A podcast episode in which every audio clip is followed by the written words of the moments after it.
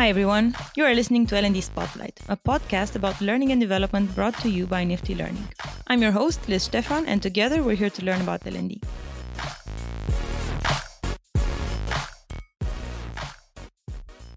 Hi everybody, welcome back. I have with me today Ant Pugh. Ant is a performance consultant and learning designer who spends his days desperately trying to convince clients to avoid converting PowerPoint slides into e learning. At night, he masquerades as a writer, bombarding unsuspecting learning designers with bite sized daily emails about creating high value, high impact training. Hi, Ant. Welcome to the podcast. Hey, Liz. Great to be here. I'm one of the happy subscribers to your email newsletter, and I must say it's very eye opening and makes you think at times. I want to start this episode by thanking you. You actually introduced me to the Serious e learning manifesto. And this led me to reach out to Dr. Clark Quinn, one of the authors of the e-learning manifesto, who I recently recorded an episode with. It was really quite amazing and uh, a cold shower in certain ways.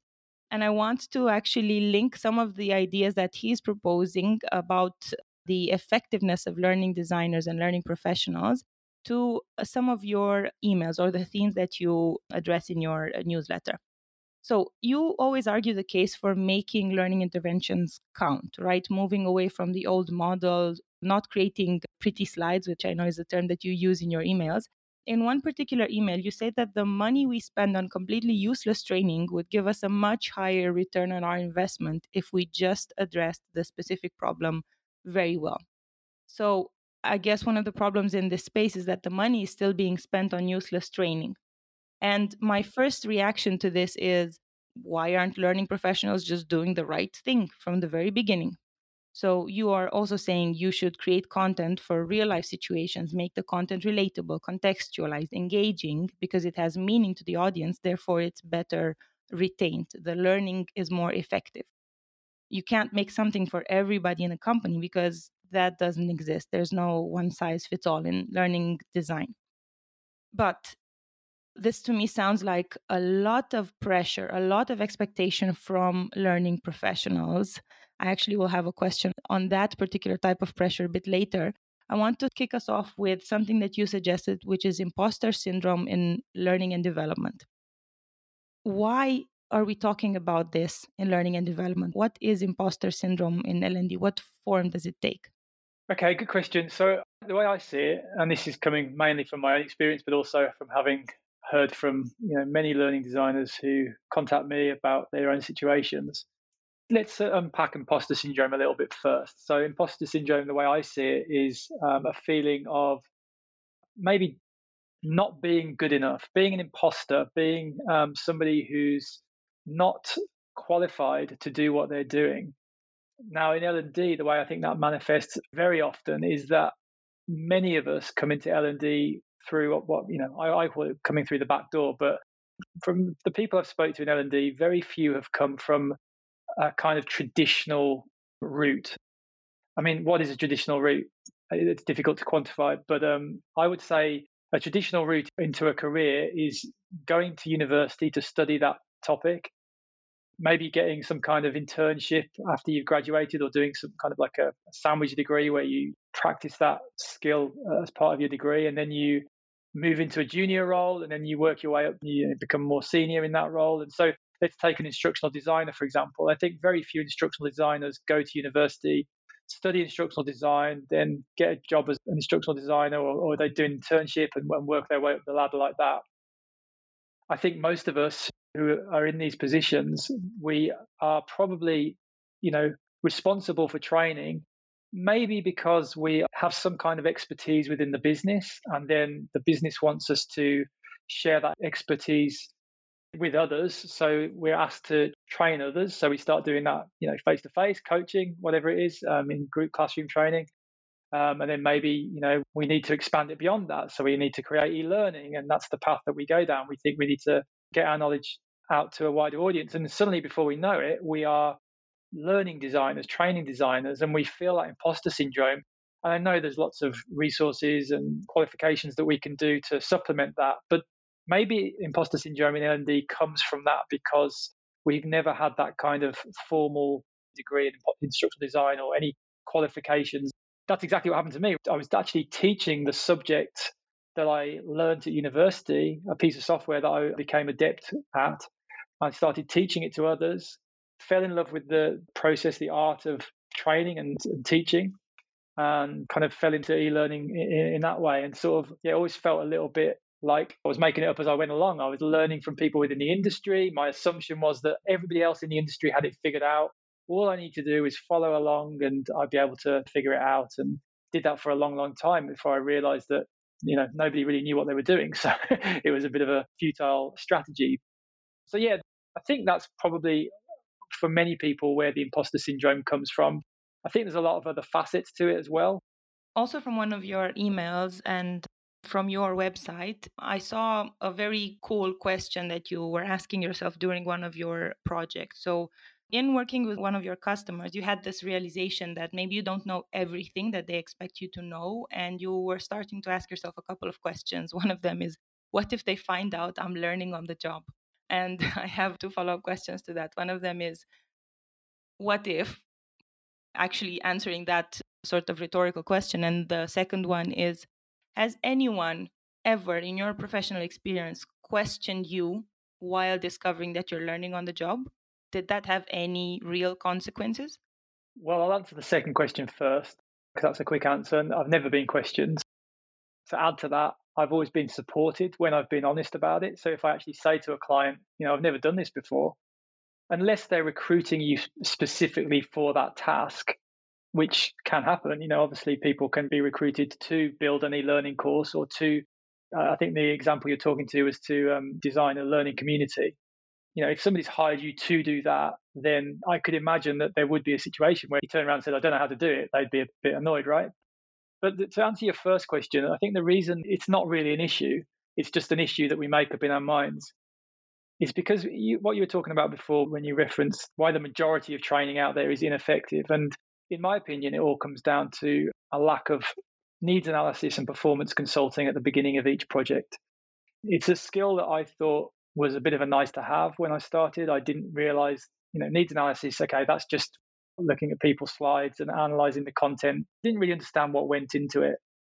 I didn't even know what performance consulting was. Consulting to me sounded like something that executives in smart suits did, corporates, and you know that was way way above anything that I could ever do subsequently I've realized that consulting is simply just being skillful at asking the right questions and it's something that we can all do and should all do but took me kind of a decade to realize that yeah to go back to the point in question I think when you undertake needs analysis at the beginning of a project and performance consulting and so when you actually start asking questions about why are we doing this project in the first place which in my opinion, every single project should begin with that question because, you know, what is the point of creating training unless it's going to be effective? In my opinion, there's absolutely zero requirement for training. Nobody wants to do training. No business wants to spend their valuable money on training unless it's going to have a return on investment in some way, shape, or form. So, if we're in agreement that the beginning of each project must begin with the question, why do we need training? Then the outcome of that conversation is we need training for X, Y, and Z. So we've got a business objective. This is the reason we need training. Right. Well, if this is the business objective that we're aiming for, is it possible that there is an alternative solution to replace training or in addition to training? Are you open to the idea that training is not the only way to solve this problem? If your client is open to that conversation, which, you know, if they're actually interested in business results, they should be, if you're talking to a minion and they're you know just being asked to build an e-learning course and get it delivered they probably won't care about business results but if you're talking to the right person the decision makers in a business they will care. They don't want to spend their money on crap. So if we are having that conversation with the right person and that right person is in agreement that we are trying to solve a business problem and therefore the solution may be any number of things. It might be e-learning but it might very well not be. It might be a one page PDF that we send out as an attachment to everybody in the company. It might be a process that we laminate onto a mouse mat so that it's in front of them when they're at their desk using their computer. I'm not going to go through all the solutions. There could be literally, I was chatting to somebody the other day and they said they were talking to a business consultant. They proposed this really fancy system It was all to do with stopping a certain percentage of people being late to work in the morning, and that was causing all these customer problems. They solved the problem by paying for taxis to pick up the people who were starting the first shift from their house and taking them to work so they got to work on time. That was the solution. And it was like, you know, a fraction of the cost of actually the kind of complex solution that they had recommended in the first place. So the point is, if we're in agreement that when we go into a project, we have no idea what the solution will be, which is totally normal. That should be how a project starts. Even if the client comes to us and says, we need e learning, we should be questioning that because they're self diagnosing, right? If I go to the doctor and I say, oh, I've got a really tight chest, I've got a really sore chest here, and I say to the doctor, I'd like you to, you know, remove my heart and replace my heart. If the doctor said, yep, jump up on the table and I'll whip it out, you would think they were a pretty crappy doctor, wouldn't you? So, in the same vein, when a client comes to us and they say, right, I want an e-learning course, what we're doing really most of the time is we're saying, yeah, okay, give me a slide, I'll go and build it. What we should really be doing is asking the question, why do we want the training? So if we're in agreement that asking that question is the right thing to do, opening a can of worms, the outcome of which may be any number of a million solutions, one of which might be e-learning. It might very well be e-learning, but I'm sure it's more targeted and specific than the 187 slides that client's given us.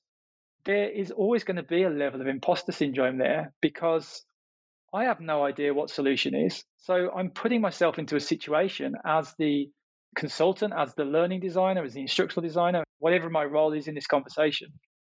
I'm putting myself into a situation where I can't know what the solution is. I can't possibly know what the solution is because we haven't had the conversation. We haven't done any needs analysis to understand what the problem is. We haven't done any interviewing of subject matter experts and interviewing of learners to understand what they're struggling with. Until we do that, we can't possibly specify what the solution is going to be. That's why especially in the last couple of years for me, I've felt a lot more imposter syndrome than I did in the previous few years because in the previous few years, I was just pumping out the crappy click and read e-learning modules and, you know, getting paid very handsomely for it.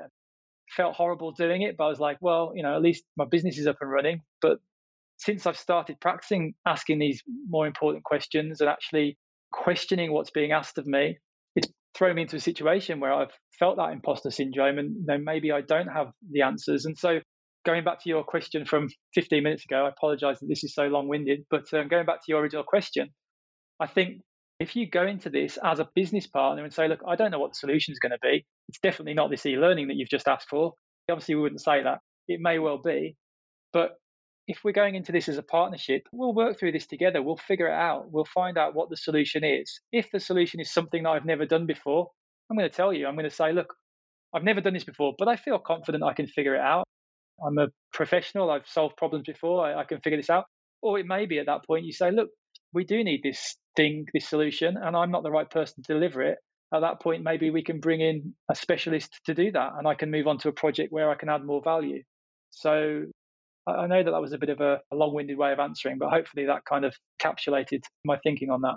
I'm very much of the same opinion as you. I actually recorded another episode specifically on the topic that L&D is not always the solution because it's so painfully obvious sometimes that just because the status quo is that you go to the L&D team to ask for training so many times problems are uh, attempted to be solved with training and some of them have nothing to do with that. They have to do with the organization with management with budgeting with processes resources other things that L&D maybe shouldn't even be involved in. So I, I fully agree with what you're saying.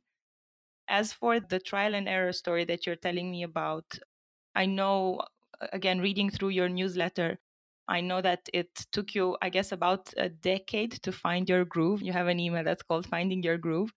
And while this has happened, and because you used to be the kind of person who turned PowerPoints into e learnings, uh, into pretty slides, I guess you were saying something along the lines of the fact that you've amassed some sort of value debt because your job as an L&D professional is to bring value and to basically help solve the problem, not make it worse or or nothing at all and you are now confident that you started paying this value back because now being a performance consultant focusing on the problem doing this initial analysis this value is being paid back. I kind of have a question on that. Does the entire industry have a value debt? Just the entire L&D space, do they have a value debt to their learners, to the employees of the world who have been going through these excruciating training sessions and long e learning modules, not actually learning anything, wasting their time, missing the chance to do something more productive? Easy answer yes. I mean, we don't need to feel guilty about it. It's not like, you know, L&D owes people. I mean, they don't owe them anything. It's business, it's life, it's what happens, you know.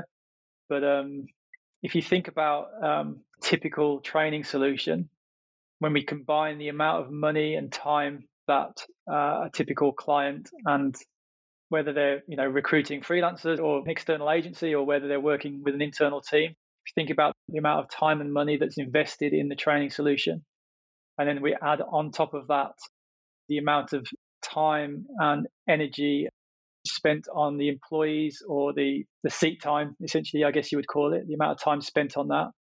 Add those two things together. And then on top of that, you've got to remember the reputational damage that's been caused as well. So for every single person that goes through a crappy 25 minute e learning module where they learn absolutely nothing and they're just clicking the next button whilst they're watching a YouTube video or whatever they're doing, their perception of training has deteriorated. So the next time their, their manager says, Would you like to go on this training course or would you like to do this optional e learning? Their mind's going to go straight back to that last experience and they're going to think, Well, why the hell would I do that? The last experience was horrendous.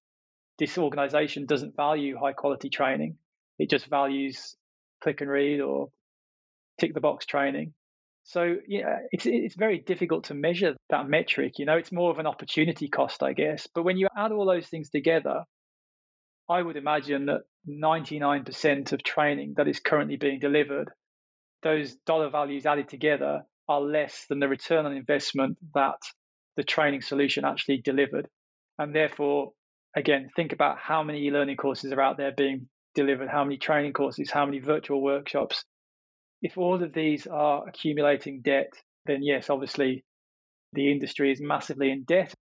But having said all that, I think we can turn it around because I think it doesn't take a huge percentage of people to start doing things right.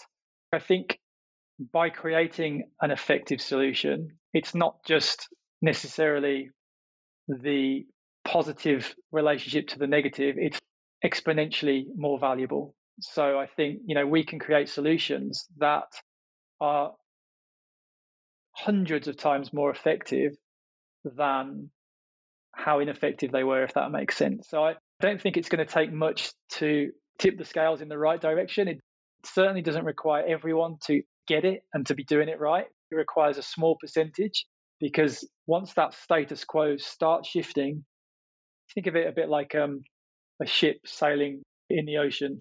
It's a very, very difficult process to turn it around, right? You can't just quickly turn left when you've got that much metal going in one direction but very, very slowly, just by making small incremental improvements and changing the direction slowly, I think we can turn this ship round. I think that's starting now because these kind of conversations are happening more and more often.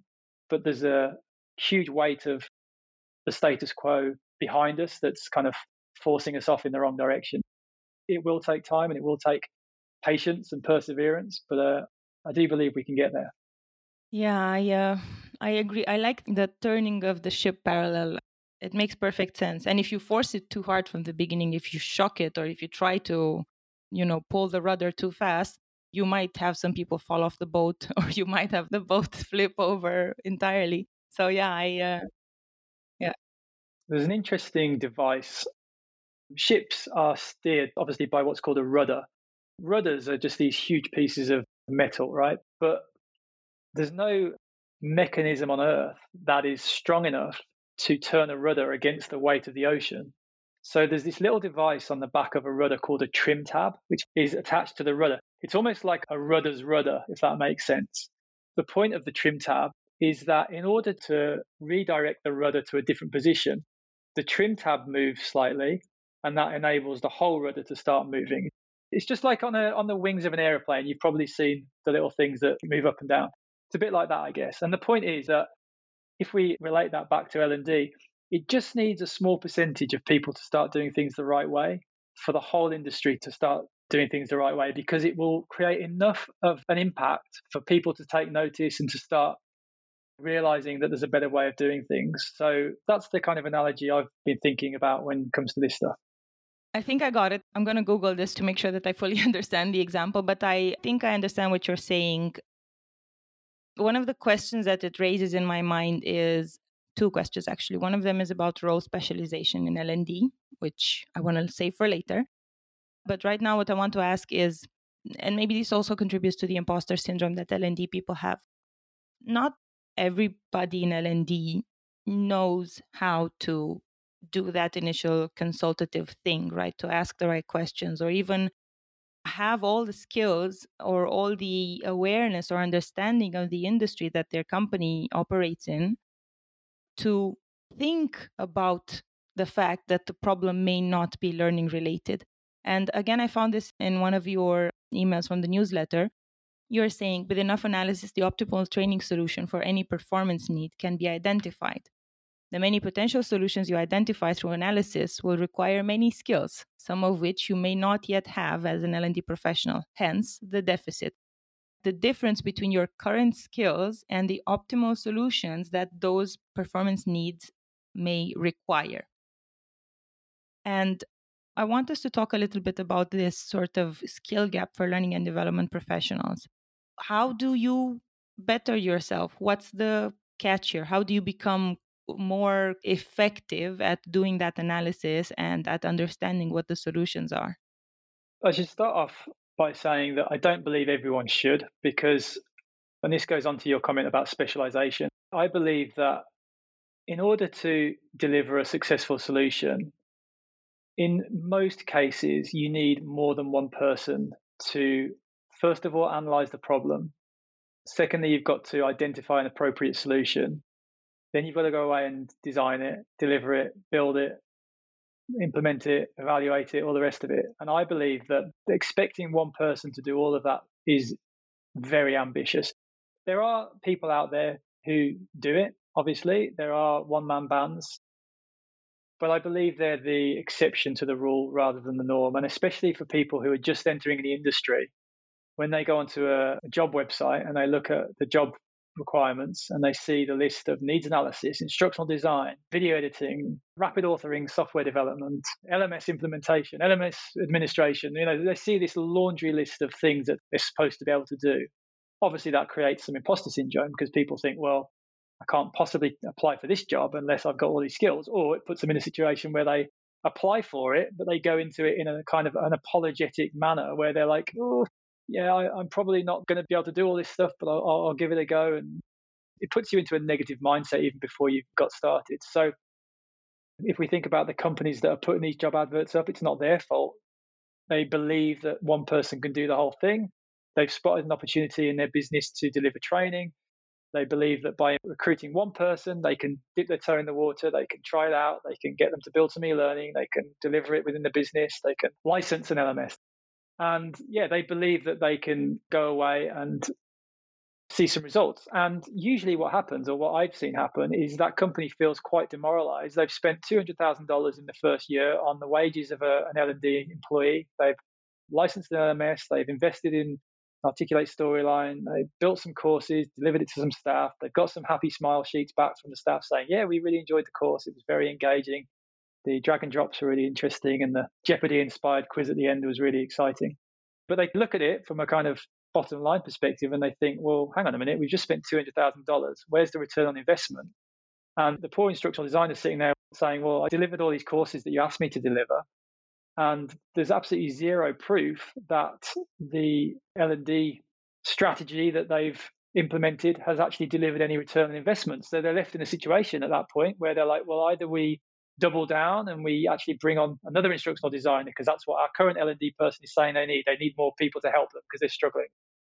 You know, what usually happens is what I call turd polishing. So they go down the path of, okay, we need to start doing animated videos or you know, we need a new LMS. Our LMS is too clunky and old, or we need to add narration e-learning, or they'll come up with a whole laundry list of what are essentially tactics to try and make their current training offering better.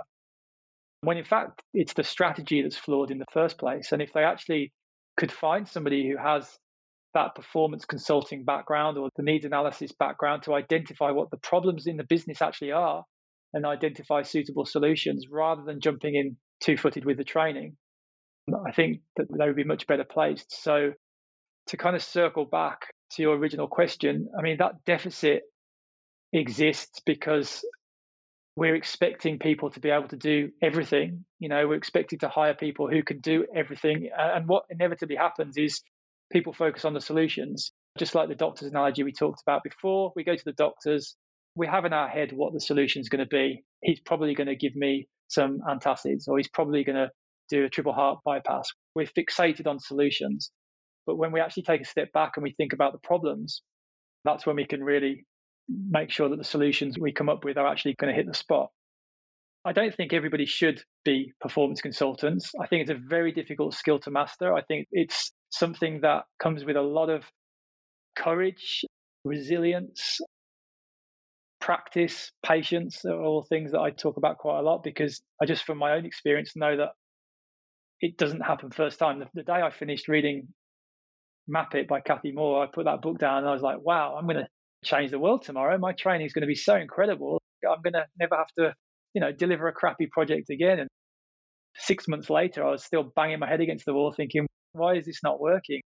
Still figuring it out every day. Every time I work on this stuff, I learn something new. But I think it's a process and I don't think anyone's going to start off with that. So I understand why people do start with picking up storyline and building an e-learning course because it's the quickest, most tangible thing people can do to show that they've got some kind of skill set. But I think if we really strip things back and we stop expecting these instructional designers to learn everything, and what inevitably happens is they get overwhelmed because they have to learn all these instructional design frameworks and all these rapid authoring tools. They have to learn how to write scripts and storyboards, and they have to learn how to design animated explainer videos and they just and that was what my life was like for a decade it was like bombarded with all these things i felt insecure because i didn't know how to do all these things and if only i could just do all these things suddenly i would be a perfect instructional designer and my life would be complete.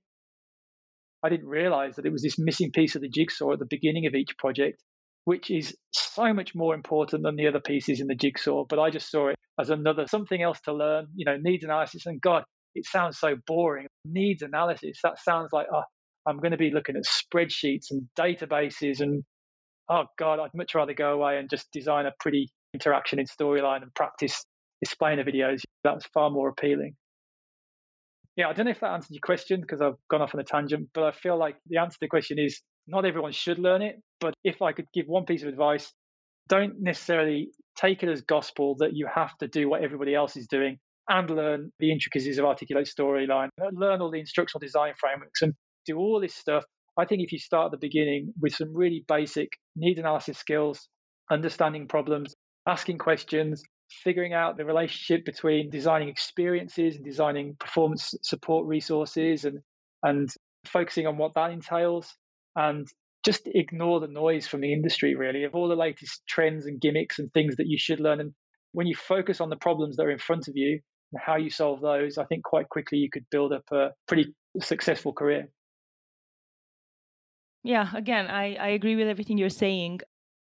Is it fair to say that it's sometimes easier to just dive into articulate or some some content creation tool rather than having to deal with the analysis part which means interacting with other people listening capturing their problem for me, I'm an introvert, so I spent a long time doing that.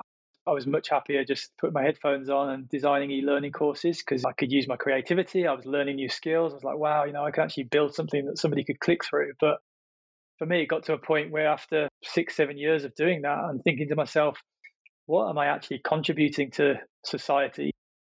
You know, when I'm lying on my deathbed and my kids are sitting there saying, Granddad, what did you actually leave on this planet? And I think, well, thousands of hours of people clicking through my courses and not remembering anything. I was like, that's not particularly something I'm uh, overly excited about contributing to the earth. And I call that the icky feeling of realizing things like, would I actually want to take this training myself? No, not at all. you know, that, that kind of feeling.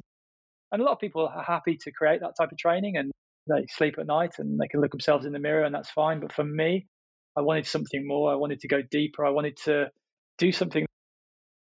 I think the change for me actually was when I had kids and I was like, my kids are going to have to get a job and sit through this type of crappy learning. I don't want my kids to go through this. And it really made me start thinking in longer terms about what I want to contribute to humanity. And so I started thinking a bit more carefully about it. And that's when I realized I've got to start learning this and I've got to start taking responsibility for the bigger picture here. And my email about that's called pulling up my big boy pants. But it was it was the moment when I was right. Either I can sit in my cubicle and design e-learning for the next 20 years and get pretty good salary for it and probably get some e-learning awards and get some kind of badges on my website to say I'm I'm a great e-learning designer, or I can pull up my big boy pants and I can actually try and do something that I feel is really going to positively impact humanity. So it sounds grandiose, but you know, that's kind of my drive and my mission, I guess. To me, honestly, it sounds very commonsensical. I mean, I think it's an exam of honesty towards oneself. I, I think maybe uh, now I'm preaching. I think everybody should ask themselves a question once in a while why am I doing this? Is this serving any purpose? Am I doing the right thing? Is the contribution I'm making to the world truly a contribution or am I just wasting someone else's time? but to avoid going into the philosophical part of this conversation, I want to circle back a little bit, unless you want to say something. All I was going to say, I mean, I love the philosophical part of the conversation, so uh, I could talk for hours about that. But all I was going to say is, to your point, and it's not just relating to L&D and your career at all. And I think it's very important to apply this in all areas of your life, but it all comes down to awareness. And I found that through practicing a lot of mindfulness and going down that path of kind of being a bit more aware of my own behaviors and my own conditioned thinking, I think when you start recognizing being aware of what you're doing on moment by moment basis and why you're doing the things you're doing day to day again you can relate this to L&D but you can also relate this to your life in a broader perspective, I think that's the moment when you can start making changes because until that moment in time, you're just a hamster on a wheel, something like that. You're basically just going through that process, right? You're just going through the motions of life. Until you take a step back and until you have that awareness, it takes a certain degree of maturity to get to that point. And I'm not saying it's not an age thing or an experience thing. I think it's just a kind of almost like self actualization, I guess, that kind of recognition of where you are in life, of what you're doing, so, yeah, a bit philosophical. I absolutely agree. I mean, just the thought of wasting your own time on this planet and then on top of that, maybe contributing to the waste of other people's time. I think that's a pretty nasty thing to be doing, I guess. And I think everybody ought to question a little bit what they're doing every once in a while. Just voluntarily take a cold shower, see if you're going in the right direction. If you feel that you are, or if you're not ready to have that conversation with yourself, that's fine. You can't force growth on people. But I think it's useful to do that sort of self check in every once in a while and ask yourself if you're doing the right thing for the right reasons. So now, circling back to this whole conversation about what kind of skills an L&D professional should have and the many hats that this role sort of wears or, or has to wear just because of the expectation of the outside world, I was thinking about something. Maybe this imposter syndrome isn't just internal, it's also sort of pushed on the L&D professional just like a form of pressure from the industry just because there's such a high expectation as you were saying earlier that these people need to wear so many hats and do so many things at least decently well so that the purpose of the job can be served. I was thinking about the similar sort of problem that sales and marketing had for a very long time. And now, when you read job descriptions for salespeople or marketing people, it's not like the salesperson does it all. You have lead generation, you have closers, you have people who write the proposals, and so on. For marketing, we actually had this conversation with someone, we naively thought that I'll just go hire a marketing person. I don't even know the job title, and they'll just do everything for us. And they came back and asked us, but what do you want? Do you want SEO? Do you want content? Do you want social media management? Do you want automation? Do you want to look at the funnel? And I realized that I didn't even know which questions to ask the consultant so that they can help me. And to make this parallel with the learning and development consultant or performance consultant or someone in L&D who has this responsibility towards a population of learners, I guess the L&D person should know very well how to do that initial analysis and sort of help the person coming with the problem to ask themselves questions about the problem and together to sort of riff off each other and figure out the best approach that actually leads to results, not to hours of e learning. Yeah, that comparison is perfect. The comparison I was thinking of when you started talking about that is I think people think about learning and development as being a skill. It's not a skill to me. It's an industry or it's a vocation, I guess. I'm not, even sure the right word I'm using, but it's a bit like saying business is a skill. Business isn't a skill. It's, you know, you, you can't be good at business, I don't think. I think you can be good at the individual components or some of the individual components that contribute to a successful business. But yeah, it's exactly the same. And I feel like L&D is 20, 30, 40 years behind things like marketing when it comes to that. And the expectation for one person to do it all, just as you said, you know, you, you go out there and try and hire a marketer, you're going to fall flat on your face because unless you know the problem you're trying to solve, how do you know what you're going to hire? What are you trying to achieve?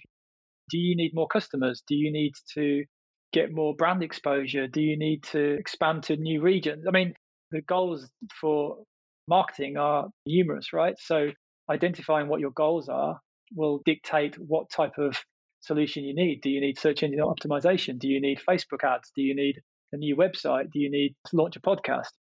Those are all tactics. Those are the marketing tactics. But until you figured out your strategy, you can't possibly choose what tactics to use. So the same is applicable to L&D. Until we've decided what our strategy is, we can't possibly decide what tactics we need, i.e., do we need e-learning? Do we need face-to-face training? Do we need PDFs? Do we need a new intranet? Do we need a learning community? There are thousands of tactics that we could employ, but until we've identified the strategy, we don't know. And so that does need to come from somebody with that consulting expertise. So I would much rather see companies hire somebody with that performance consulting expertise, like a learning consultant who works internally and then can bring in the instructional designer on a project by project basis rather than hiring an instructional designer and just starting to build training. So, if I were to try to summarize our conversation today, I feel that we've touched on a couple of very important, sometimes painful aspects of the work, or not painful, but let's call them growing pains, right? I think, in my opinion, the way I'm seeing it, every L&D professional should start every project or before the project. I think a good sort of analysis or self check is healthy to just think about the thing that you're about to do, about to build, about to create. Do I want to create something that's impactful, that actually solves the problem to the best of my ability and my contribution? Or am I completely sure that I want to create a PowerPoint or an e learning course? I think this sort of question is very commonsensical. Just how, how am I going to add to this situation and make it better? How am I going to contribute to solving the problem? And I want to summarize some of the points that we went through and see if I've understood it correctly. So, I guess obviously the L&D role comes with a lot of responsibility and there is such a thing as imposter syndrome in L&D. L&D professionals aren't always coming from an educational background that has anything to do with adult learning. Very often they're former SMEs.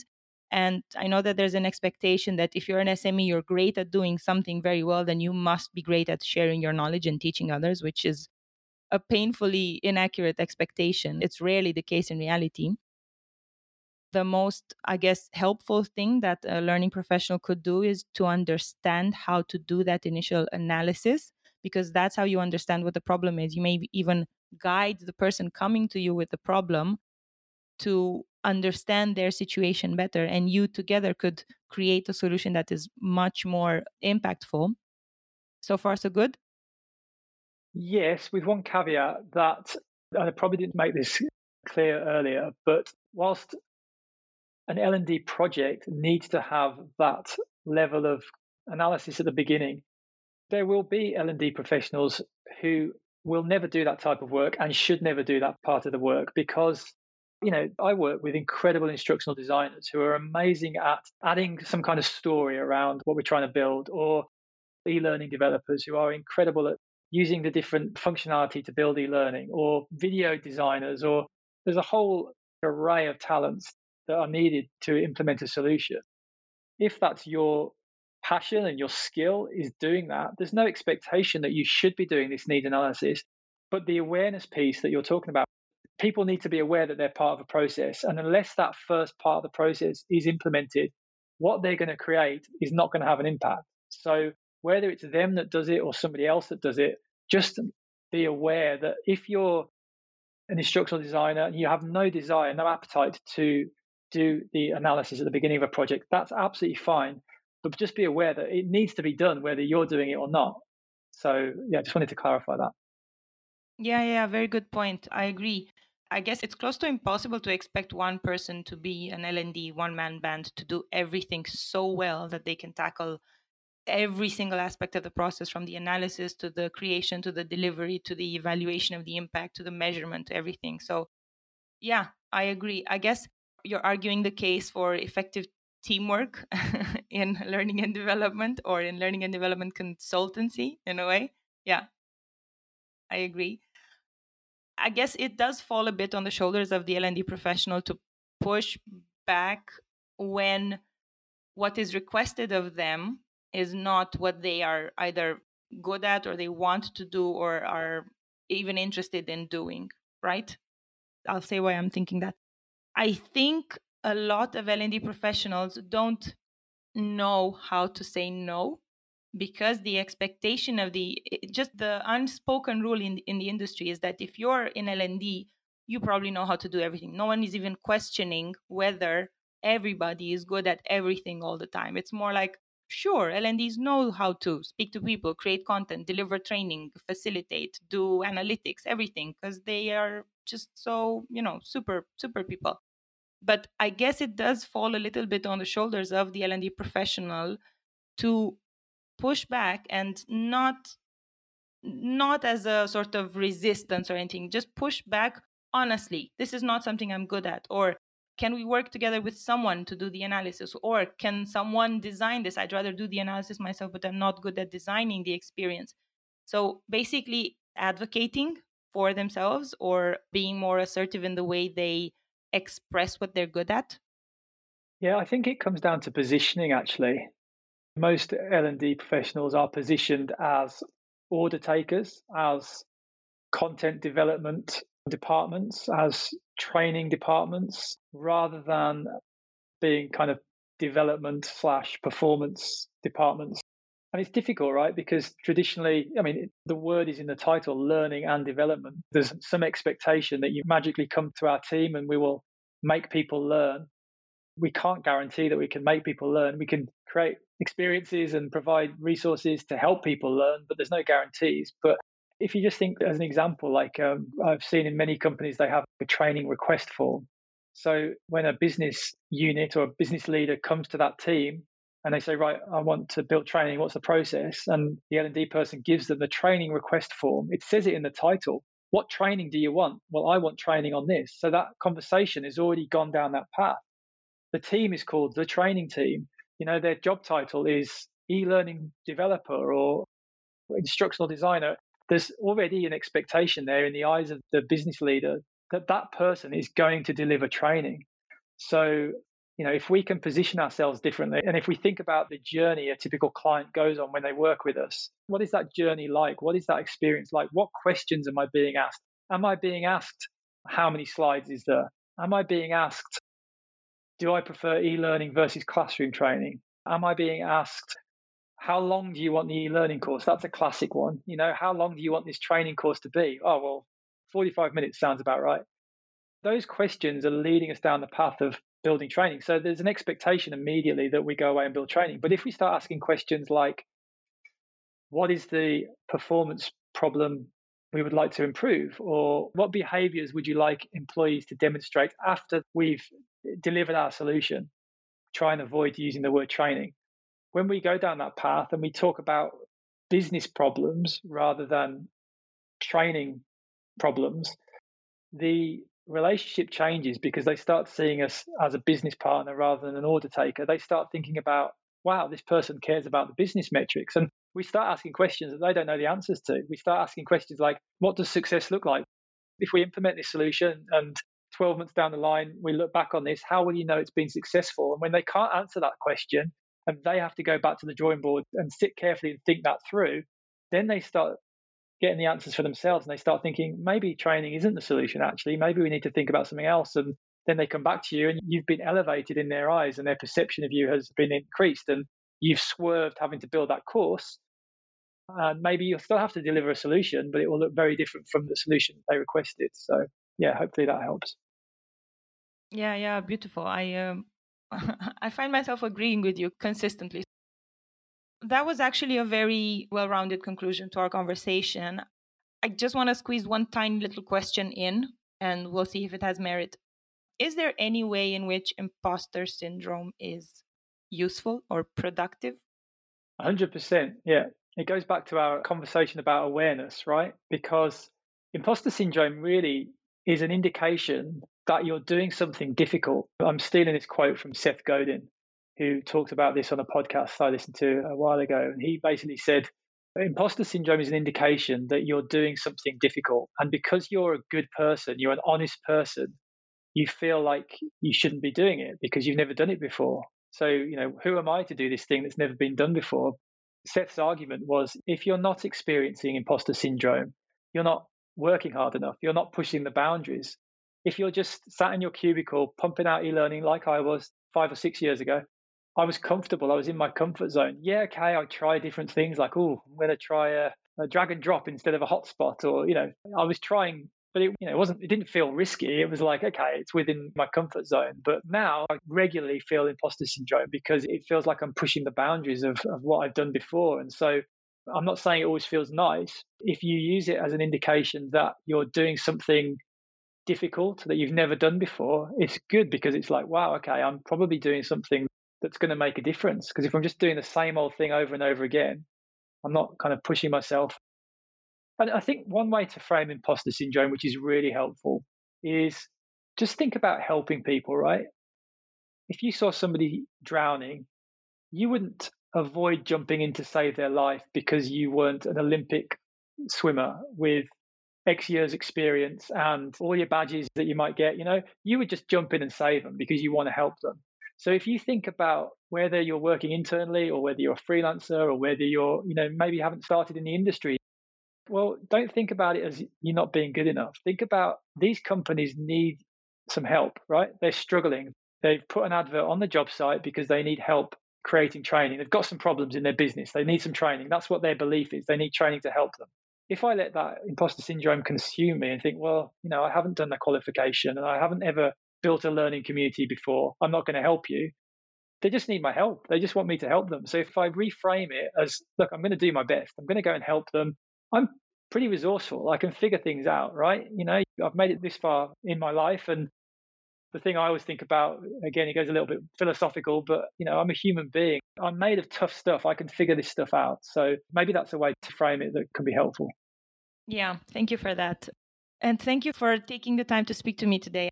I'm very grateful and I will have a bit of thinking that I have to do after speaking to you. Thank you for that as well.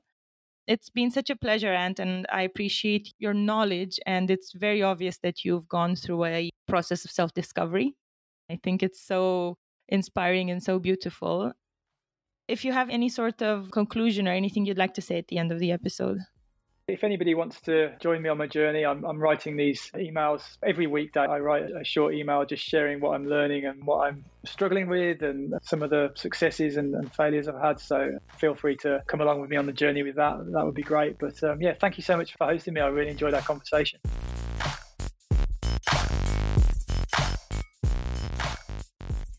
Thank you so much for being with us today. This has been another episode of L&D Spotlight. If you'd like to get in touch and join the conversation, write to me at liz at niftylearning.io or connect with me on LinkedIn at Liz Stefan. Have a productive week, everyone!